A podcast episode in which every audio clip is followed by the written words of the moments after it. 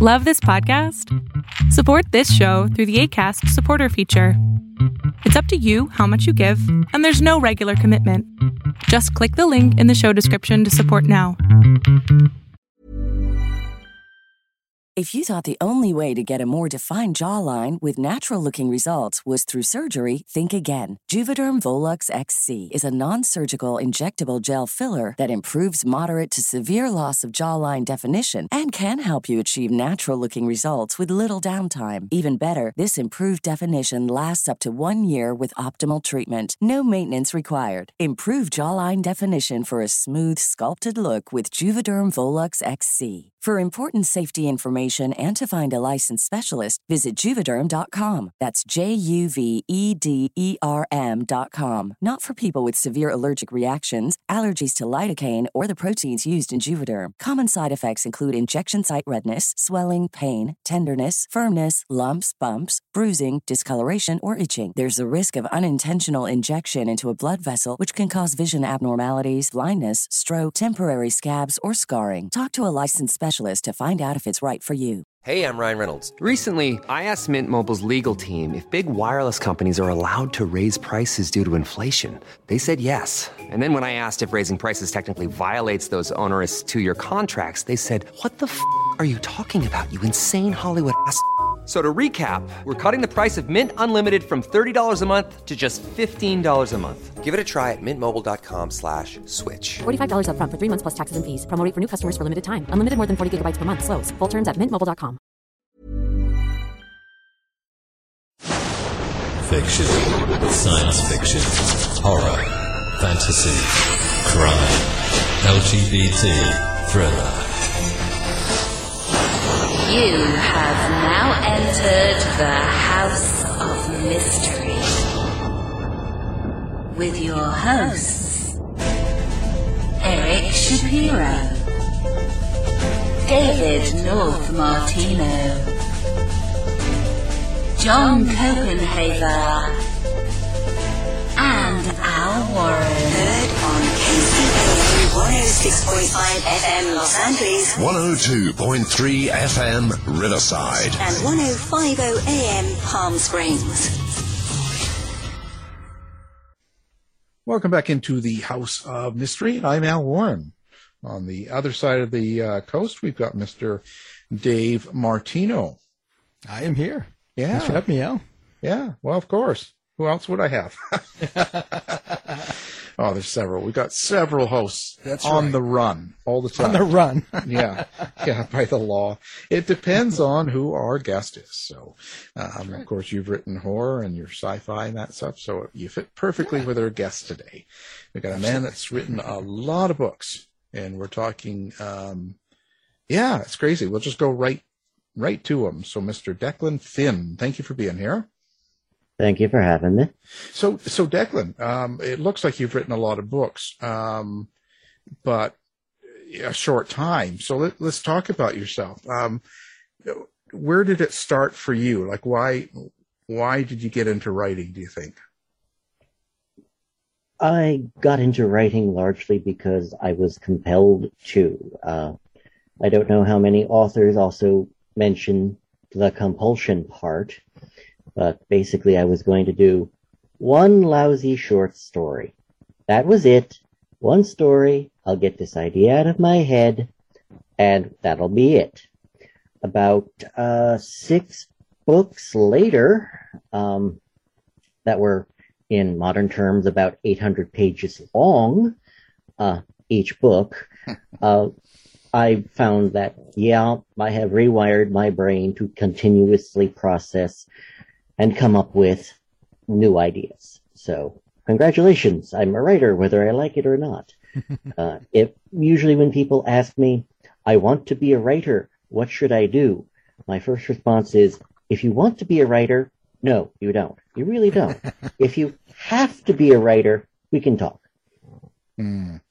So, so it was kind of a real a need. So you you write really quickly. It sounds like it sounds like you're you're a person that sits down and just writes. Is that how it goes for you? Do you get do you get this idea, concept, and maybe characters all at once, and you just sit down and do it?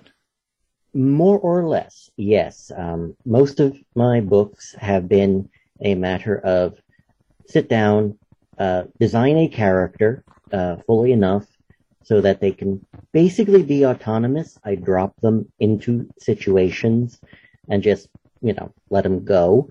Um, more recently, I've uh, taken up uh, outlines and that sort of thing. But e- even then, outlines can be a little bit fluid, especially when it's, you know, I- I've just outlined uh, pounding the pavement and interviewing people and standard procedural stuff for the next two chapters. But I'm already bored, so let's get, blow up this guy's car and move on. You know, things like that. Well, that's that's interesting. So you it, it, you're almost working like a computer in a sense. So you don't you don't have to be in a certain mood or a certain situation. You just can sit down and do it. Uh, correct. Uh, mainly because I'm, my brain is always working on this sort of stuff, uh, writing situations, how to approach situations, depending on the character. Uh, even when I'm just trying to do downtime, like watching the, watching television or reading or trying to do something quote unquote mindless. When the brain won't shut off, it's always process, it's always working. So by the time I actually get back to the computer, half of it's already uh, outlined, whether I have it down on paper or not. It's already been worked on. I just have to fit. I just have to flesh it out.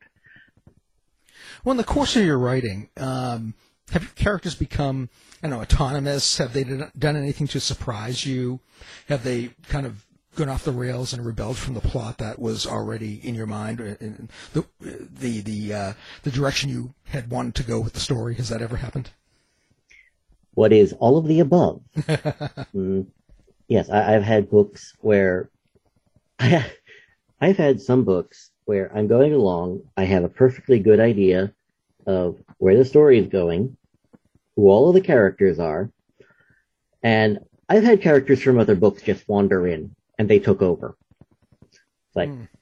dang it, you're not supposed to be in this one, but all right, fine, fine, we'll we'll take it, we'll move on. Um, in fact, I had one series. In fact, uh, my current book, White Ops, was the first thing I had ever written. And uh, I went back. I, I decided, okay, I will put it off. I will come back to it later. I will work on other things. Um, and when I started working on my next project after that, which was a thriller, uh, current day, I wound up having the main character be the ancestor of the person of the main character from White Ops because the plot would not move on until I actually named him after the other one. It was fairly obnoxious of all, the entire family.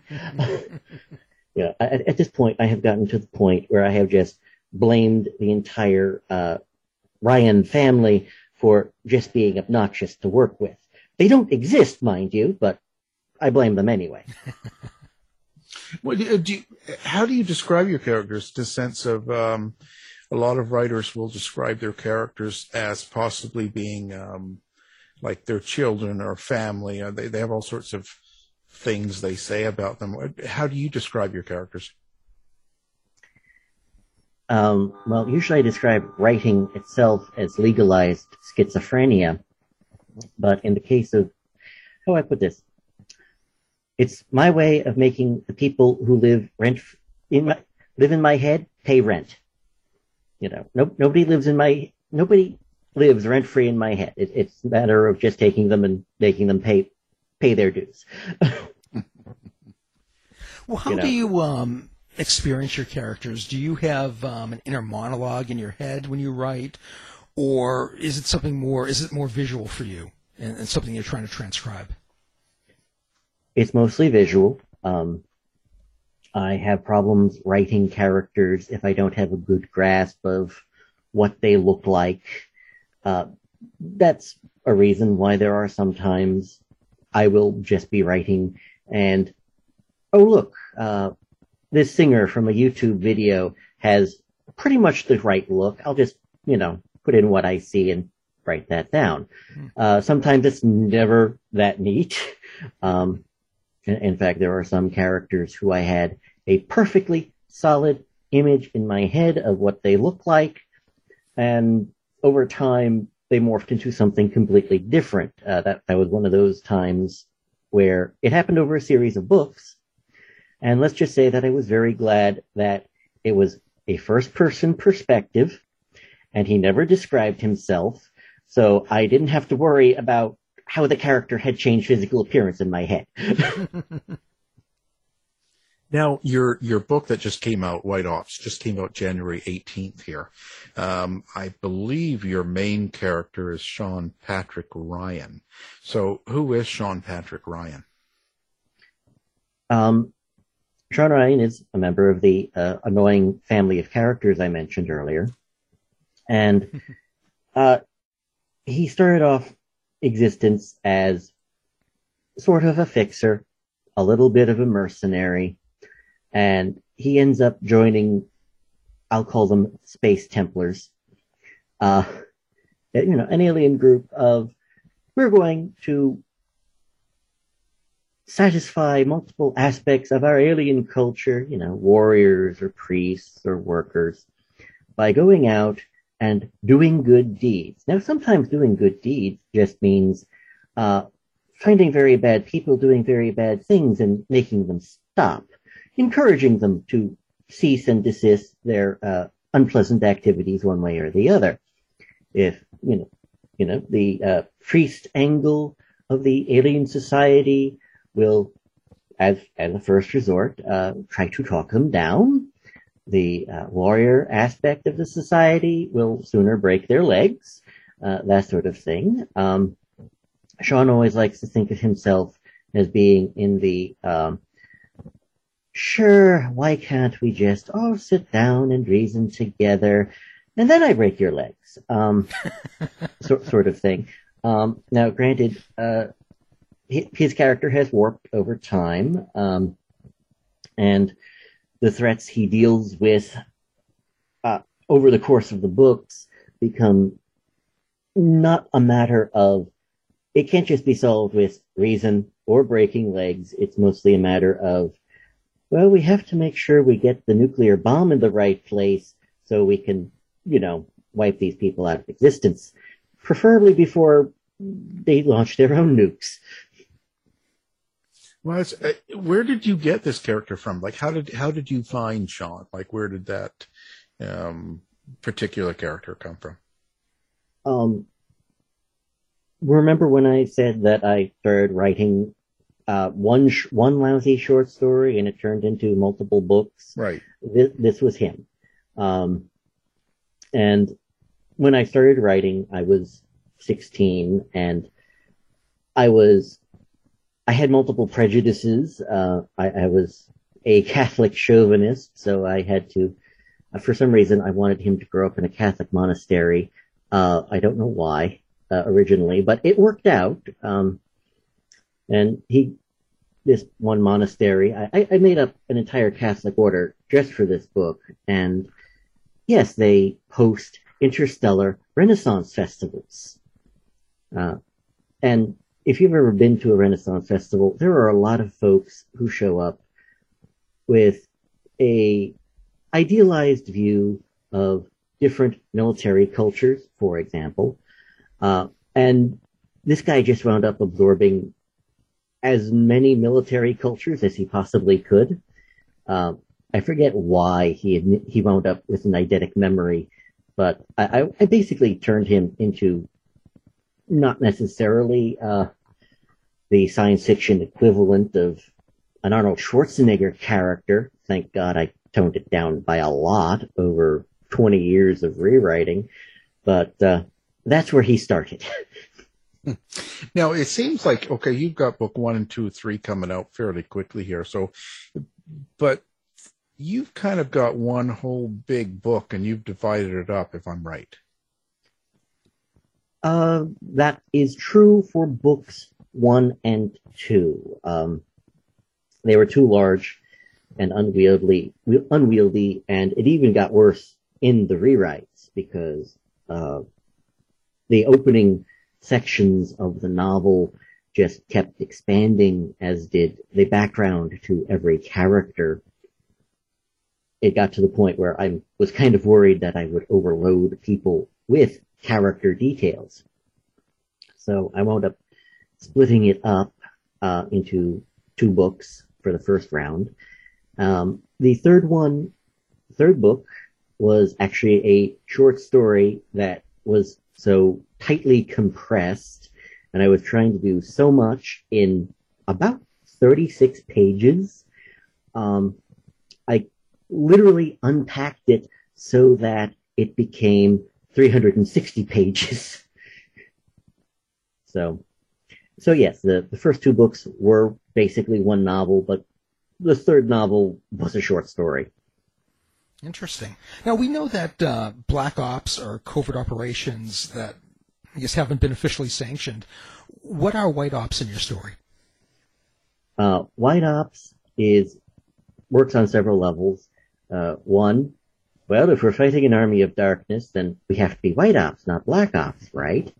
Uh, another angle is black ops can be things that are you don't want to officially sanction, uh, but in the case of white ops, it's a matter of we can officially sanction this till we're blue in the face, but we really have to keep this a secret because the people, the aliens who are coming in and trying to be covert about it, um, think they're being sneaky.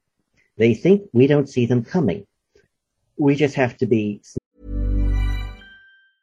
As a person with a very deep voice, I'm hired all the time for advertising campaigns. But a deep voice doesn't sell B2B, and advertising on the wrong platform doesn't sell B2B either. That's why, if you're a B2B marketer, you should use LinkedIn ads. LinkedIn has the targeting capabilities to help you reach the world's largest professional audience. That's right, over 70 million decision makers all in one place. All the big wigs, then medium wigs, also small wigs who are on the path to becoming big wigs. Okay, that's enough about wigs. LinkedIn ads allows you to focus on getting your B2B message to the right people. So, does that mean you should use ads on LinkedIn instead of hiring me, the man with the deepest voice in the world? Yes. Yes, it does. Get started today and see why LinkedIn is the place to be to be. We'll even give you a $100 credit on your next campaign. Go to linkedin.com slash results to claim your credit. That's linkedin.com slash results. Terms and conditions apply. Hey everyone, I've been on the go recently Phoenix, Kansas City, Chicago. If you're like me and have a home but aren't always at home, you have an Airbnb. Hosting your home or a spare room is a very practical side hustle. If you live in a big game town, you can Airbnb your place for fans to stay in. Your home might be worth more than you think. Find out how much at airbnb.com/slash host.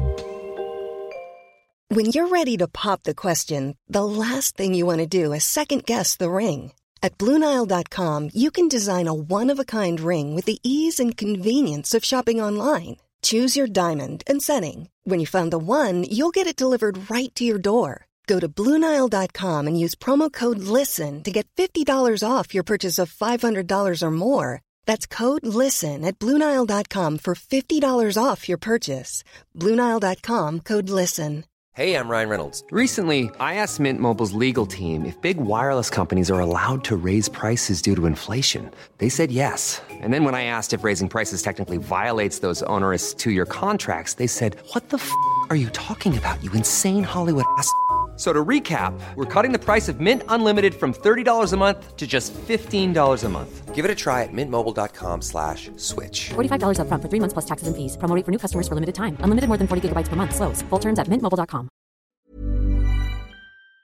sneakier, and whenever we hit them, we have to leave no trace. So it's white ops. White ops is just special operations on the side of virtue. And in some cases, the white in white ops is the uh, nuclear flash. Did you outline the whole sort of book? I guess you're not really an outliner there. It sounds. How, I guess what I'm trying to say is, so you do you kind of know um, how it's going to end before you do in the book? Oh, heck no. Um, I will have a general idea of going from point A to point Z. I have every other letter or bullet point uh, figured out. In some cases, the ball doesn't take a funny hop; it takes a ricochet. So um, the answer is I have a general idea of where I'm going to end up. How I get there is a different conversation. Um, and like I said earlier, there are sometimes it's just a matter of you got to get the characters to work with you, or at least keep throwing obstacles in their way until they work with you. Hmm. You you, you seem to be really into space and science fiction. Did you do you have other writers that kind of turned you on to that? Certainly. Um, I would say some of my bigger inspirations are uh, Timothy Zahn, who people might know best from uh, Star Wars, Heir to the Empire from the early 90s, uh, or J. Michael Straczynski, the guy who wrote Babylon 5. Um, later on, during the rewrites, mostly, I would say inspirations were drawn from both David Weber, who is probably best known for the Honor Harrington space opera series. Um, it big space battles and uh, a lot of characters, or even John Ringo, who come who is also science fiction and military and comes in more from an infantry perspective. He is former army, and um, so yeah, I, I a little bit of column A, column B, C, and D. When you when you say space opera, so for for listeners who are not sure, what do you mean by that? Space opera, something with an epic scope. Um, there are some people who use it as derogatory because oh, they're old-fashioned adventure stories. Well, this is quote an adventure story with some politics, a lot of intrigue, a lot of how do we face overwhelming odds with fewer numbers, that sort of thing. Um, and it's basically the kitchen sink approach to uh, science fiction, where you could look at it as several genres crammed into one. Um, in fact, a lot of the reviewers have been going, yeah, space opera is the only way to describe this because there's politics, there's intrigue, there's spying, plain old espionage, military science fiction. How is there a romance stuffed into this as well? That sort of thing. Well, I'm wondering, is uh, with so much within the stories, have you ever gotten uh, pushback from publishers uh, for for you know kind of maybe overlapping genres or anything like that? Uh, no, I have not. Um, I've submitted this to three publishers. Uh, I was accepted by two, much to my surprise. Uh, I figured this was going to be something I would self-publish, but uh, I, I, did not expect two different publishers to actually like it. So I, I I flipped a coin, picked one, and went with it. Uh, and nobody's had any problem. I, I, actually, I actually haven't had any problems, even from publishers to the review on to, to the reviewers on how many genres are in it. Um, in fact, the biggest complaint I got from somebody was, "Oh, it's a little bit too much of an adventure story, but I'm not really in the mood for an adventure story right now." And that was that has been the biggest complaint I've gotten so far. When do you know when a story's ready? When I can no longer edit it. Um, one of the things for anybody who has written the book and is wondering about publishing, for the love of God, please edit it. And by edit, I mean put it aside. Uh, I'd like to do about six weeks to six months and then come back and try to read it fresh because by that point, we hope uh, the right writer in question will not be reading what he he or she thinks is there, because yeah. a lot of writers will tell you that um, when they're reading their own work, they read what should be there, what they quote unquote know they wrote. Yeah, that, that, that doesn't happen. Um, with White Ops, I knew it was time to submit it because I couldn't read it anymore. It's like, I cannot polish this any more than I already have. If it's garbage, it's garbage, but you know, again, I intended to self-publish and just get it out there because I've done all this work. It's been decades, literally. So if it's not ready now, it never will be. So you've been working on this a long time. Um, what do you hope people get out of the out of the series or the book anyway, the White Ops book? I just hope they have a good time. Um, I'm not trying to push any agendas. I'm trying to be as non-political as fiction gets, uh, especially these days. I just hope they sit back, relax, and have fun, um, without overtaxing too many people because I've read some good stories that have turned into, um, you know, how do I put this? Game of Starships with 500 characters you can no longer keep track of. You know, it's War and Peace. You kind of read it and hope somebody dies so you'll never have to keep track of the character again. I, I just want people to read, have fun, and enjoy themselves. So it's a good time. How many books are going to be in the series? Uh, the outline, such as it is, goes up to about 13 books. There might be fewer, uh, depending on how the edits go. Uh, I have one novel that's so long, I'm trying to flip a coin as to whether or not it should be one book or two. And um, the 13 book outline is dependent largely on how the characters decide to play well with me. Do you do, do you find like um, each time you get through a story, or for you, I guess ten years you've been so e- each year or something, do you do you find you become a better writer? I become a faster writer, um, better. I have no idea. I, I, honestly, not. Um, it's mainly because I've self-published books. I've written late 90s, early aughts, where I've got, where the reply in the reviews have been, you can obviously see his evolution as a writer. Like, dude, I literally wrote this 22 years ago. so it's sort of difficult to see exactly how the improvement has happened, um, or where the improvement has come from. But overall, yes, uh, if, if, only if only through output.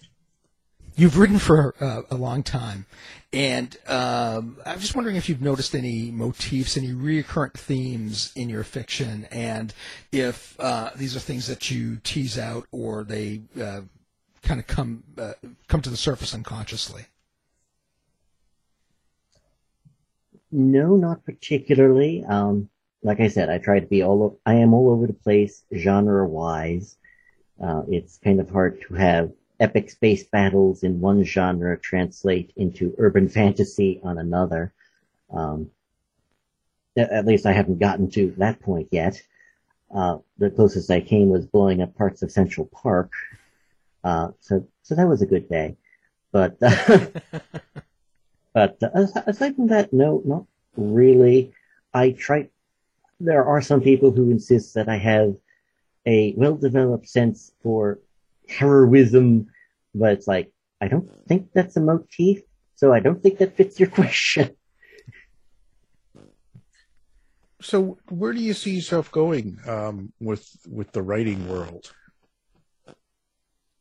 Well, um, I've got five books I am currently writing as well as finishing out the edits slash writing on the rest of the White Ops books, as well as what another four books in one of my uh, urban fantasy series that's currently being held up by Amazon. But uh, after those, hold on, additional 15, 20 books are written. I intend to completely retire. Uh, we'll see how long it takes for all 20 books to come out. Uh, If it's my usual rate of speed, it'll be five years. If it's not my usual rate of speed, it may take the next 20. so I, I don't tend to see much farther, you know, than five, ten years, five, 20 years from now. So are you, are you really, um, liking the social media and do you like to interact with your readers? Uh, well, that's two different questions. I, I like interacting, you know, I like interacting with fans. I like interacting with my readers. Uh, they, they usually have a lot of interesting questions or suppositions, and sometimes they're a little bit too close to the mark where I have to not answer at all. It's like, yeah, you know exactly where book four is going. I can't say anything now. Um, that sort of thing. So I like interacting with that. Do I like social media? No, not at all.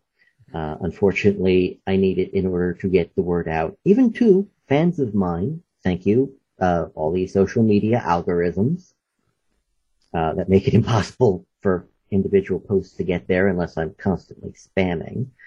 Um, but no, I do not like social media. Interacting with the fans, great. It's wonderful. I love them.